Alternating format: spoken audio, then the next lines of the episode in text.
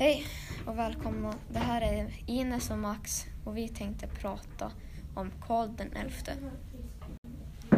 Som liten ägnade han inte mycket tid åt sina studier. Han hade ju dyslexi så det blev ju inte bättre med det. Han knöt så hårda band till sin mamma så att hon hade alltid en bra plats i hans hjärta. Det var väldigt viktigt för han att ha henne där. När Karl XI blev kung så var han mindreårig. Så därför tog förmyndarregeringen hand om landet. Men de prisade sig själva med höga pengar och skatter. Men de betalade aldrig skatt för sin mark. När kungen blev myndig då straffade han förmyndarregeringen med höga böter och tvingade adeln att lämna tillbaka jorden.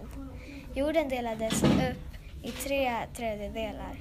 Staten fick 1, adeln fick 1 och de självägande bönderna fick varsin 1/3. Sverige räddades då alltså från en ekonomisk katastrof. På reduktionen förlorade adeln makt medan kungen fick mer makt. Han var vår första enväldiga kung. Hans valspråk var "Herren är min beskyddare".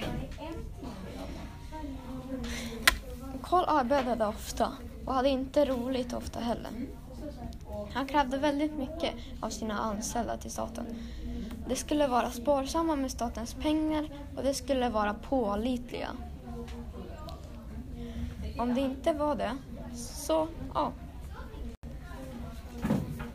Ja, kungen ville ha fred. Så i varje by i hela landet fick han lov att bygga ett soldattorp med åker och betesmark där en soldat och hans familj kunde bo. På fredstid var soldaten en bonde. Kungen ville veta ganska mycket om hur vanliga folk hade det. Han red till exempel en bonde eller en soldattorp och kollade hur de hade det. Han kom dit utan förvarning. Han hade ofta en grå kappa på sig. Och då kom myten om gråkappan.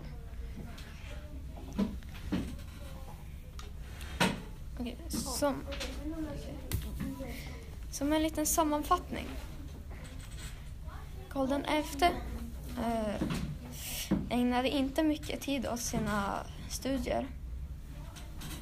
Han jobbade väldigt mycket och krävde mycket av sina anställda också. Och han ville gärna veta hur vanliga folk hade det. Han föddes år 1656 och dog år 1697, vilket gjorde att han blev 41 år gammal. Han straffade förmyndarregeringen med höga böter och tvingade adeln att lämna tillbaka jord. Sverige räddades från en ekonomisk katastrof. Han ville ha fred och byggde ett soldattorp med åker och betesmark. En soldat och hans familj skulle bo i det där soldattorpet. På fredstid var soldaten en bonde. Så, nu hoppas jag att ni har lärt er någonting. Tack för att ni har lyssnat. Hej då!